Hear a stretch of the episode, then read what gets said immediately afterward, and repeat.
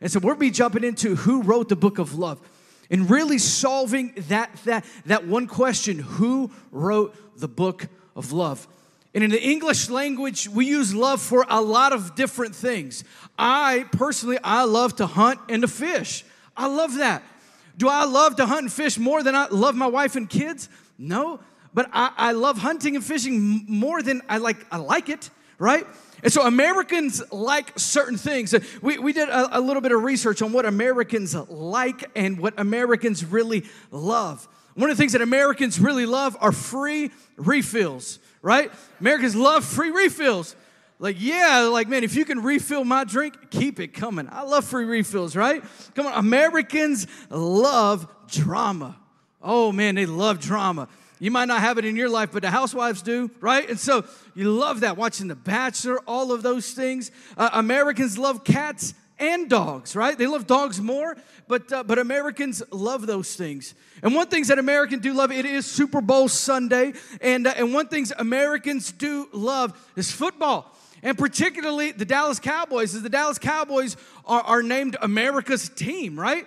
And so I really don't think that America loves the Dallas Cowboys. I really believe that America is infatuated and loves disappointment as they as they are as they are Dallas Cowboy fans, right? And so uh, so I'm sorry, we, we, are, we are this side, we're 21 years this side of the millennium, but we haven't seen an appearance by uh, anyone from the, uh, from the Dallas Cowboy team. But that's okay. Keep believing America, keep loving them, because one day your love will, uh, will, will, will, pay off, right? And so, but we're going to be breaking that down. What that looks like is that the, the word we have for love really just kind of encompasses a lot of things.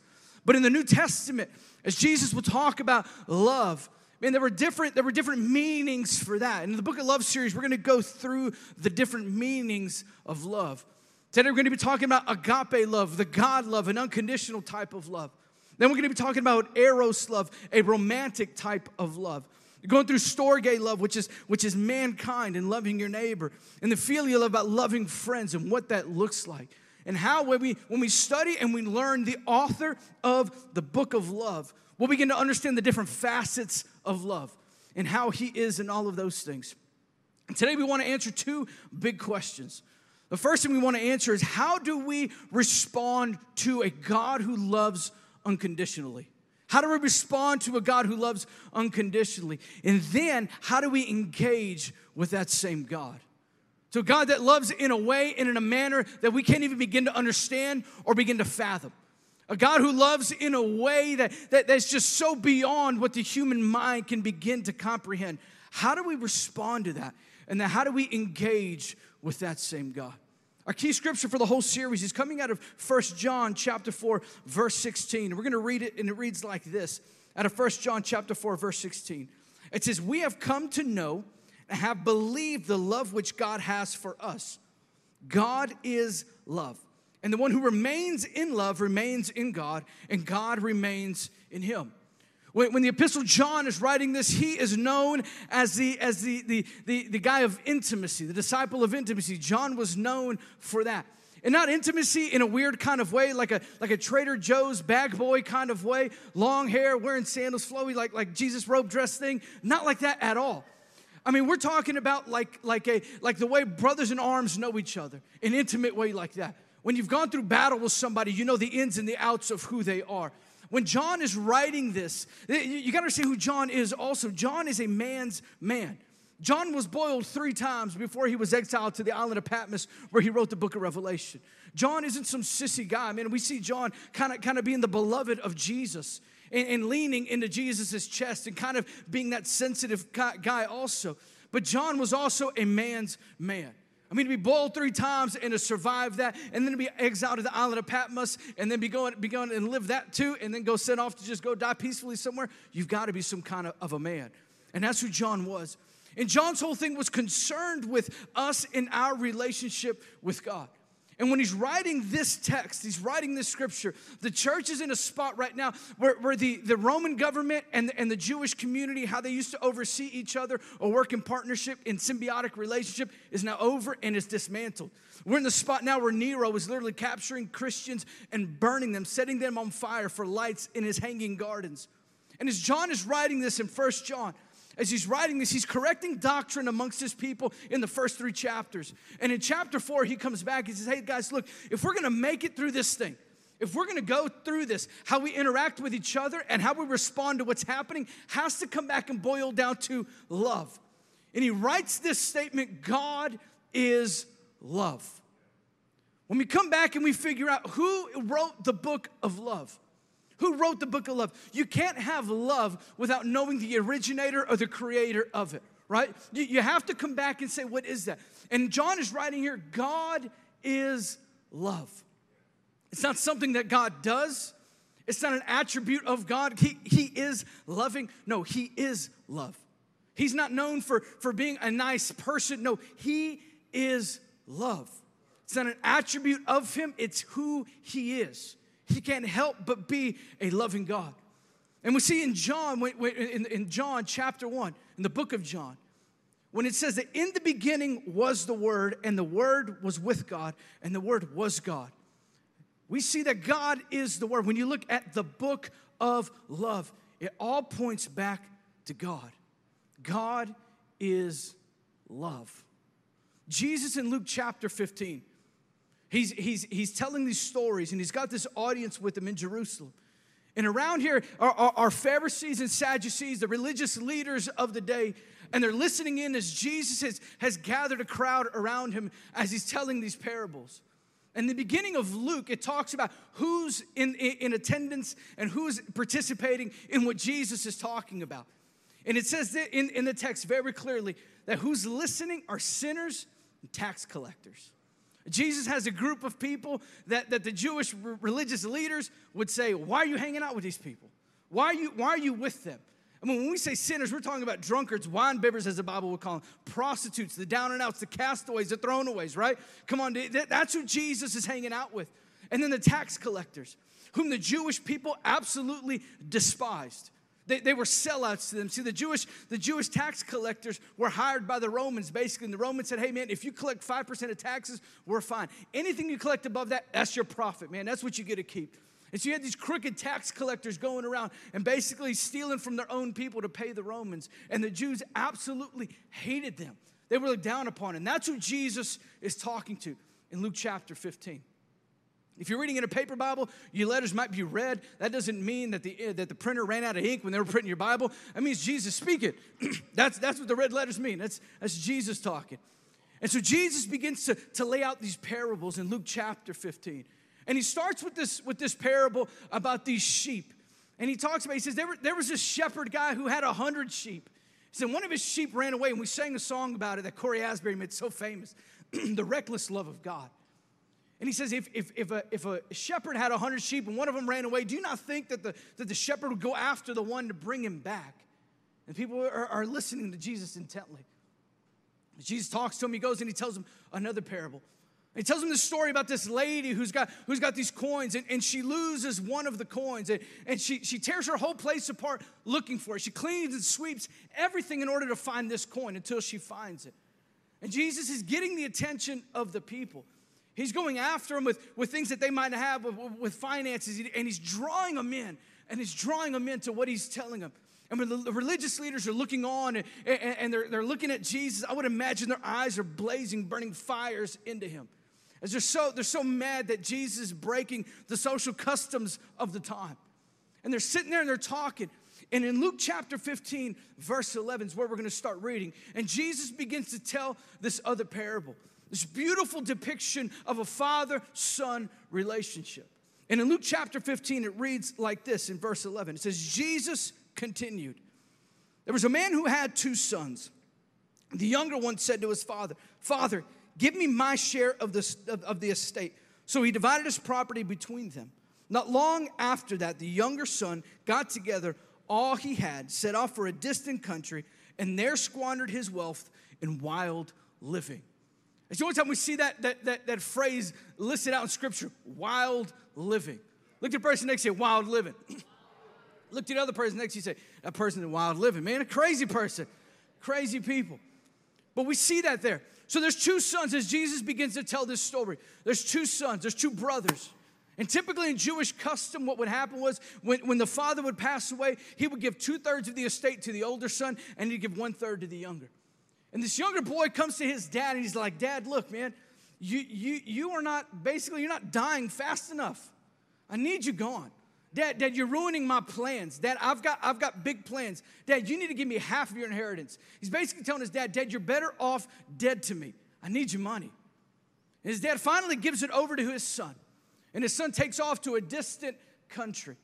I would imagine as Jesus telling this story, these people are really connecting with what's happening here. They're really, they're really getting it. As he goes off to, to a foreign country and he squanders his wealth in wild living. In wild living.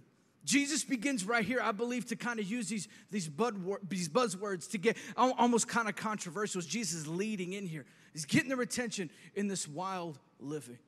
Scripture doesn't lay out what this young man got into. But you can imagine what it would be like as he probably set off to a country like that, that is like Las Vegas. And the different drinking and drugs and the sex that he got into with the prostitutes and all these different things.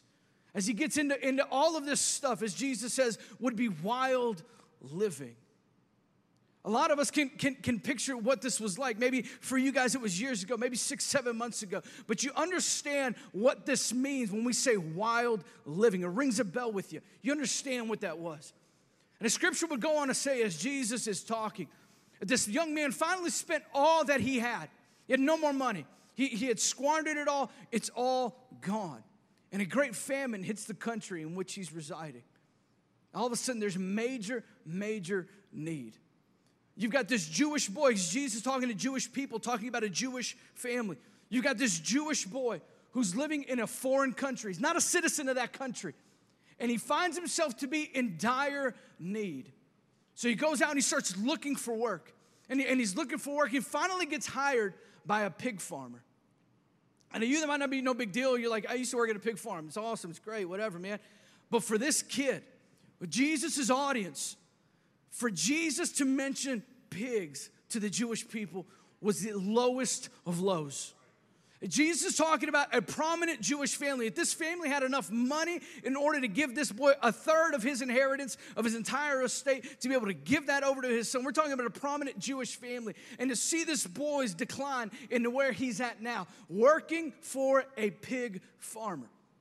That would be that would be like like somebody coming to us. I mean, Texans love their, their barbecue, right? Come on, you smoke a brisket, man. It's great. We're not we're not cooking it in the microwave. We're not doing it in the oven. That's not real brisket, man. That's a roast, man. When we smoke a brisket, right? I mean, this is this is like a kid saying, "Hey, man, I got a job at, at, at a barbecue shop that sells smoked tofu briskets." Like, what are you talking about, man? What are you doing? Shaping briskets in the bag and sticking it. It's nasty. What is going on here? And this boy is working for this pig farmer. I mean, the lowest of lows. And when Jesus talks about this, man, the people, uh, you got to understand what it meant to them.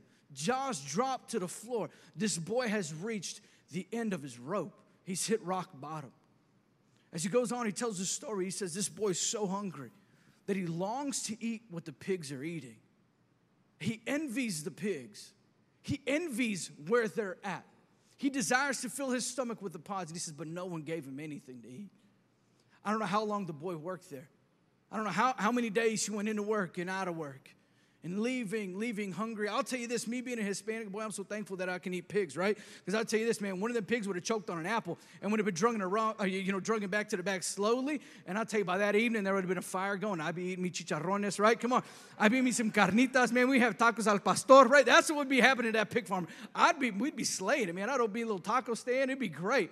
But not for this Jewish kid. not happening. Not at all. He'd reached rock bottom.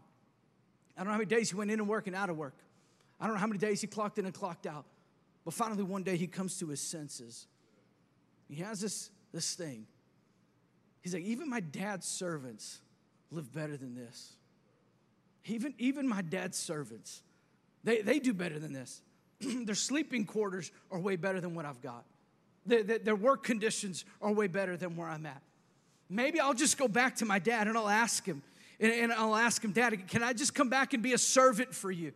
Maybe it's better than what I'm living now. He says, You know what? I'm going to do it. And I think the whole moment while he's there working for that God in this foreign country for this foreign man, I think pride is breaking off of that young man. I think humility is working its way into him. And he finally comes to a sense and He says, You know what? I'm going to go. I'm going to go to my dad. I'm going. Today's the day. Put his two weeks' notice in and says, I'm out. See you later, man. And he heads off. Now, this isn't an easy journey. This isn't just going down the street. This is an arduous journey. He's in a distant country, as Jesus would say. Probably took a long time to save his money in order to get up to go on the trip. And we see right here in verse 20 where the boy leaves it. So he got up and he went to his father. This is what it says in verse 20 of Luke chapter 15. But while he was still a long way off, his father saw him and was filled with compassion for him. He ran to his son, threw his arms around him, and kissed him. And this father and the son began to have a conversation. So the son said to him, Father, I have sinned against heaven and against you. I'm no longer worthy to be called your son. Look how the father responds to that statement. Says, But the father said to his servants, Quick, bring the best robe and put it on him. Put a ring on his finger and sandals on his feet. Bring the fattened calf and kill it. Let's have a feast and celebrate. For this son of mine who was dead and is alive again, he was lost and is found. So they begin to celebrate. As this began to happen, man, the son finally came to his senses.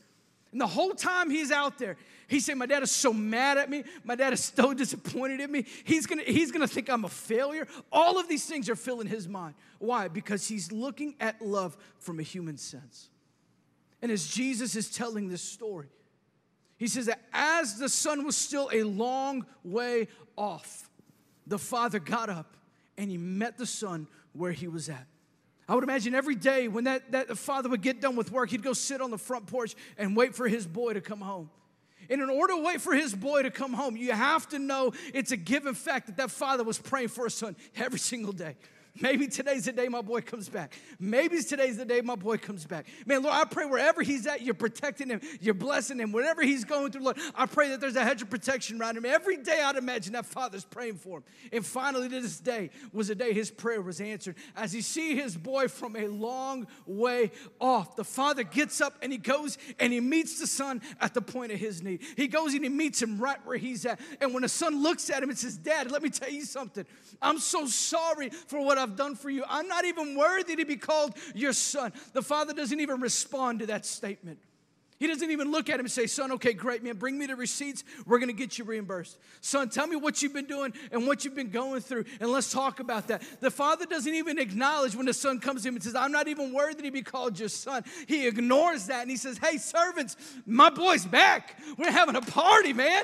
Bring him a ring, bring him a robe, put some sandals on his feet. And he tells him, he says, dress him up. Is my boy. This is my son. This is years of me praying. Come on, this is months of me toiling for him. This is contending for his soul. This is now what I've been praying for. It's happened and it's here. And as Jesus telling this beautiful story of the Father's love for each and every one of us, for each and every one of us. It doesn't matter what you've been through. It doesn't matter what you've gone through. It doesn't matter what distant country or land you've been in. The wild living you feel like you've squandered the best years of your life in. It does not matter. We see that the Father's love for us is an agape love, an unconditional kind of love, a love that has no strings attached, no clauses with it. There's nothing about it that would cancel if this, then that. None of it at all. He has an unconditional love for each and every one of us. And I love how the father doesn't even respond to the son when he tells him, I'm no longer, I'm no longer worthy to even be called your son. When the father puts that ring on his finger, it was a signet ring of the family, would have the family seal. When they would go shopping in the market, they would show that ring and say, It's on this account. It's on this account. When the father puts that ring back on his finger, I mean, he's telling him, Son, you have access to every bit that I have access to. There's no limit to what you've got. There's, there's no trial period to what I'm doing for you. Son, you have access to every bit of me. So, how then do we respond to a love like this? A love that doesn't make any sense to us. A love that we can't even begin to comprehend it. To have a love without end, a love without any clauses or circumstances. Uh, uh, how do we begin to respond to a love like that? I believe the first thing we have to do is we have to have an attitude of gratitude. I mean, we got to have a thankful heart. we got to begin to come in and say, All right, Lord, look, thank you. Thank you for what you've done for me. I'm so undeserving. Lord, you, you know what I've done. You don't care.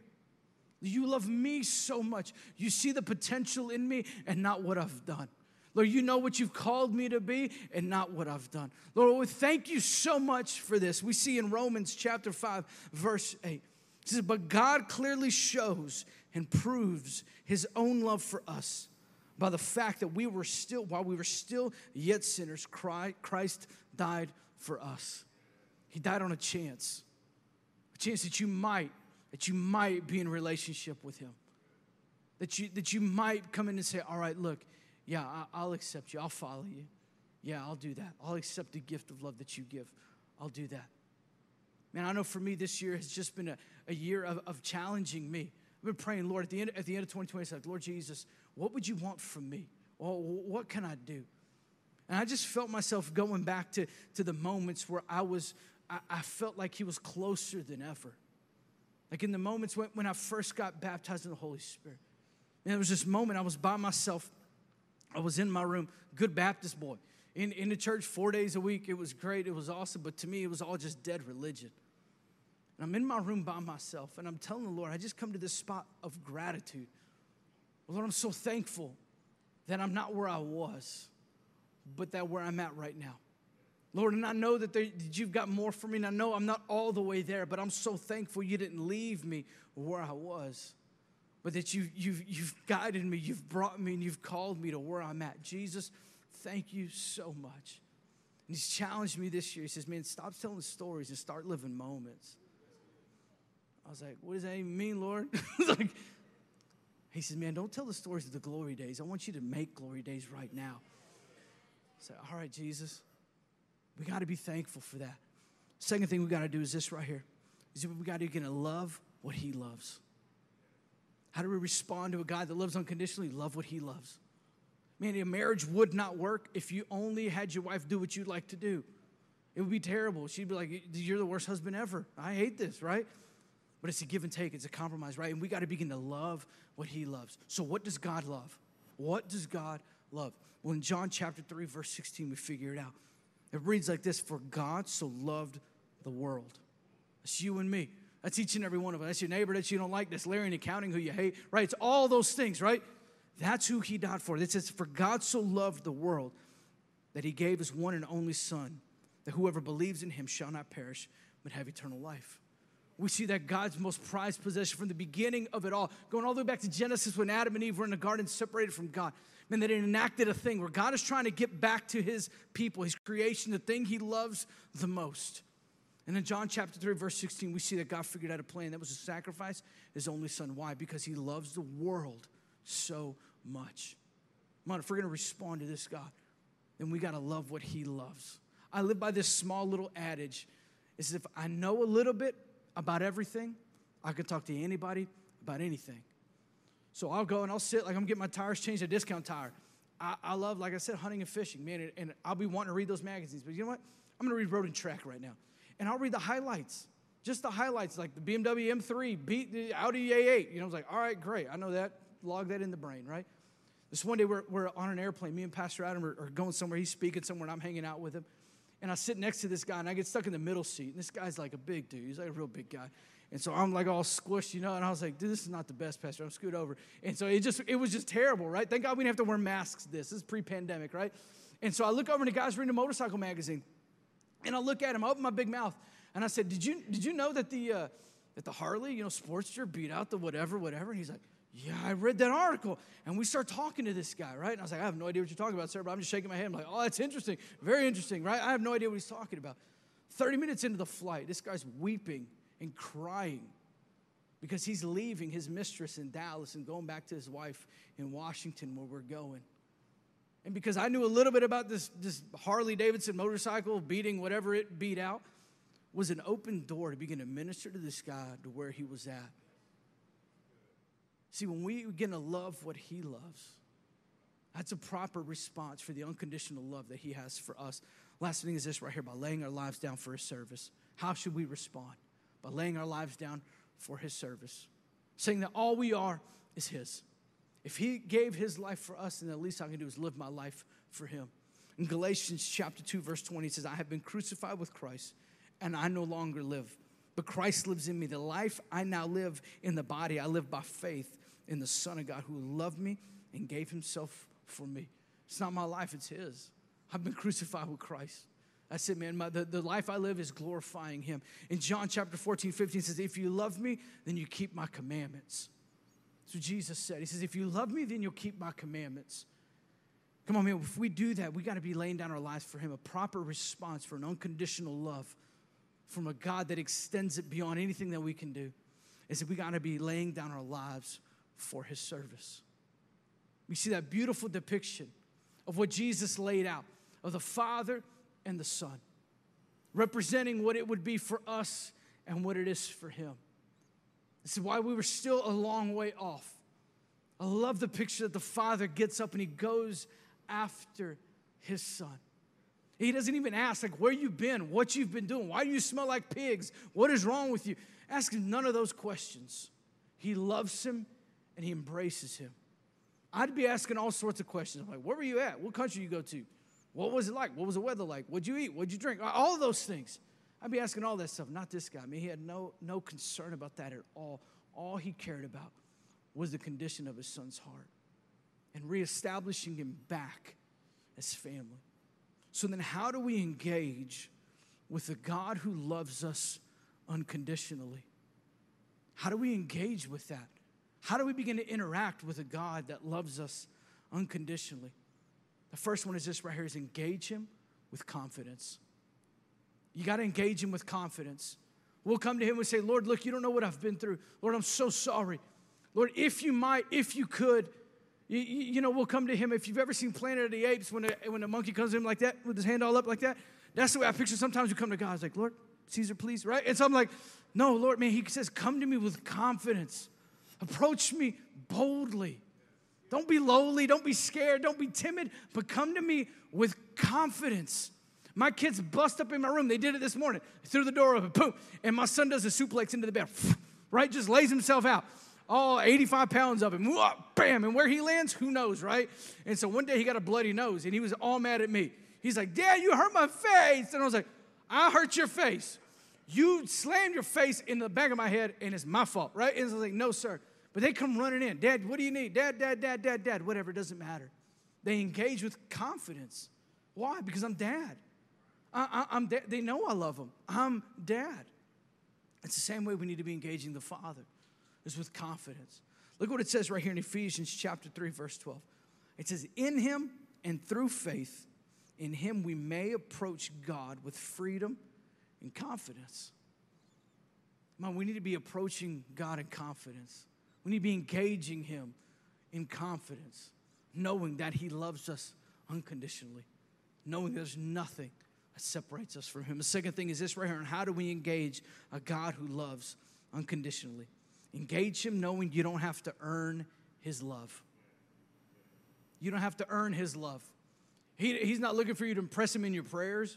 You know, he's not, trying, he's not trying to get you to use your big fancy words in prayers. He just wants to talk to you. He just wants to be with you. He's not, he's not trying to say, all right, Lord, look, I, I understand uh, eschatology a little bit better. Let's talk about it. No, he, he, he wants to know you. He wants to know you. You don't have to earn his love. It's not a works based mentality. You don't have to earn it, it's already there. In Ephesians 2, verse 8, it says, For it is grace. It is grace by which you've been saved through faith. And this is not from yourselves, it is the gift of God. It's a gift. It's been given to you. You don't have to earn it. There's nothing you can do to make him love you more. He loves you unconditionally as it is. There's nothing you have to do in order to get him to love you more. There was a boss I had that he was he was a terrible boss, and I didn't know he was a terrible boss, so I got to run a good boss, right? And so he he was horrible. It was in everything you did, whoever whoever got he had, he had like a pecking order of his favorites and he would make everybody else feel bad by, by giving that one praise. He'd say, well, well, Bill turned in a great report. All your other reports are terrible. Bill turned in a great report. I was like, what the heck? So I found myself trying to, to earn this guy's love. to try to try to get the praise that, that I needed from him, to feel like I was doing a good job. And so I had no idea that that began to bleed into my spiritual life and my life as a husband. As I began to try to earn by works and doing this and that. And it wasn't about relationship, it was all about works. It was all about doing. It was all about becoming. It was all about trying to outdo and outbe. And it's not that at all when it comes to our relationship with God. There's nothing you can do to earn more of His love. Nothing you can do to earn more of His love. Just being you, just breathing, just being, loving Him, going after Him. That's all He requires for us to learn and to earn every bit of His love, to, to gain, to have every bit of His love. You don't have to earn it, it's already there. And the last thing is this right here how do we engage a God who loves unconditionally? It's engage Him knowing that your failures don't disqualify you, that your failures don't put you at arm's length away from Him, that what you've done in the past doesn't define you. Don't let your failures define your future. Don't let what you've done in the past di- dictate what else you've done. Can you imagine if that son would have said, you know what, man, my dad, there's no way my dad will ever accept me. There's no way he'll ever take me. I, I, have shamed the family name by working for a pig farmer. That's it. Lord, it's not happening. It's not going to happen. And because of that, he says, you know what? Never going back home. Not doing it. Not going back. I don't want to face that. I know he's mad at me. I know he's angry at me. I know he's this. I know he's that. Don't let your failures disqualify you. They don't. They don't. He doesn't care. He loves you unconditionally. Now, are there real consequences sometimes for the things that we do? Absolutely. But that doesn't separate you from God's love. Doesn't disqualify you from being a son or a daughter of the Most High. Doesn't dictate how much love He has for you. He doesn't say, hey, man, I really love, oh my God, I really love the continent of Africa right now. North America, you're on your own. I don't, I don't know what's going on. That's not it at all. He's coming and he's saying, hey, I love you unconditionally. Your failures don't disqualify you, they don't separate you from me. He said the exact opposite. He said, Man, I love you so much, even more. Just come back to me. In Romans chapter 8, verse 39, it says, No height, nor depth, nor any other created thing will be able to separate us from the unlimited love of God, which is in Christ Jesus our Lord. There's nothing that can separate you from God's love. Nothing can separate you from the love of God. He loves you so much. This thing that we have sometimes where God is an angry God, He's mad, He's disappointed, all of these things, that's a lie from the enemy. As we see, as Jesus telling the story, the parable to the audience of sinners and tax collectors, people that are really connecting with what's going on here, we see that the Father goes and meets him. He's been praying for his son. That's the same thing the Father's doing for us. He's praying for us. He desires us. He's not mad at you. He's not disappointed at you. He's patiently awaiting your return home, moving heaven and earth to get you back, to earn you back. Why? Because He prepaid for you. He prepaid for you. He sent His only Son, Jesus, to hang and die on a cross for you, resurrecting after three days, defeating sin, death, and the grave. And when He ascends to heaven, He said, I'm going to the Father so that I might pray for you. He says, I'm not mad at you. I'm not disappointed. Man, I love you so much. I love you so much in a way that you can't even begin to understand. As we go through this book of love, we understand the different loves. We have to have this love, the agape love, as a foundation on which everything else is built upon. Knowing that His love for us is unwavering, is unquestionable, and it cannot be shaken because God is love. And everything else is built upon that foundation that God is love. Love was created by Him, love is him. He is love. As we line out a biblical worldview of what love is, there's no way you can do that without having first this understanding of this agape love, an unconditional love that loves us in the midst of our pain, that loves us beyond our failures, and that doesn't stop coming after us until he sees that relationship restored back to him.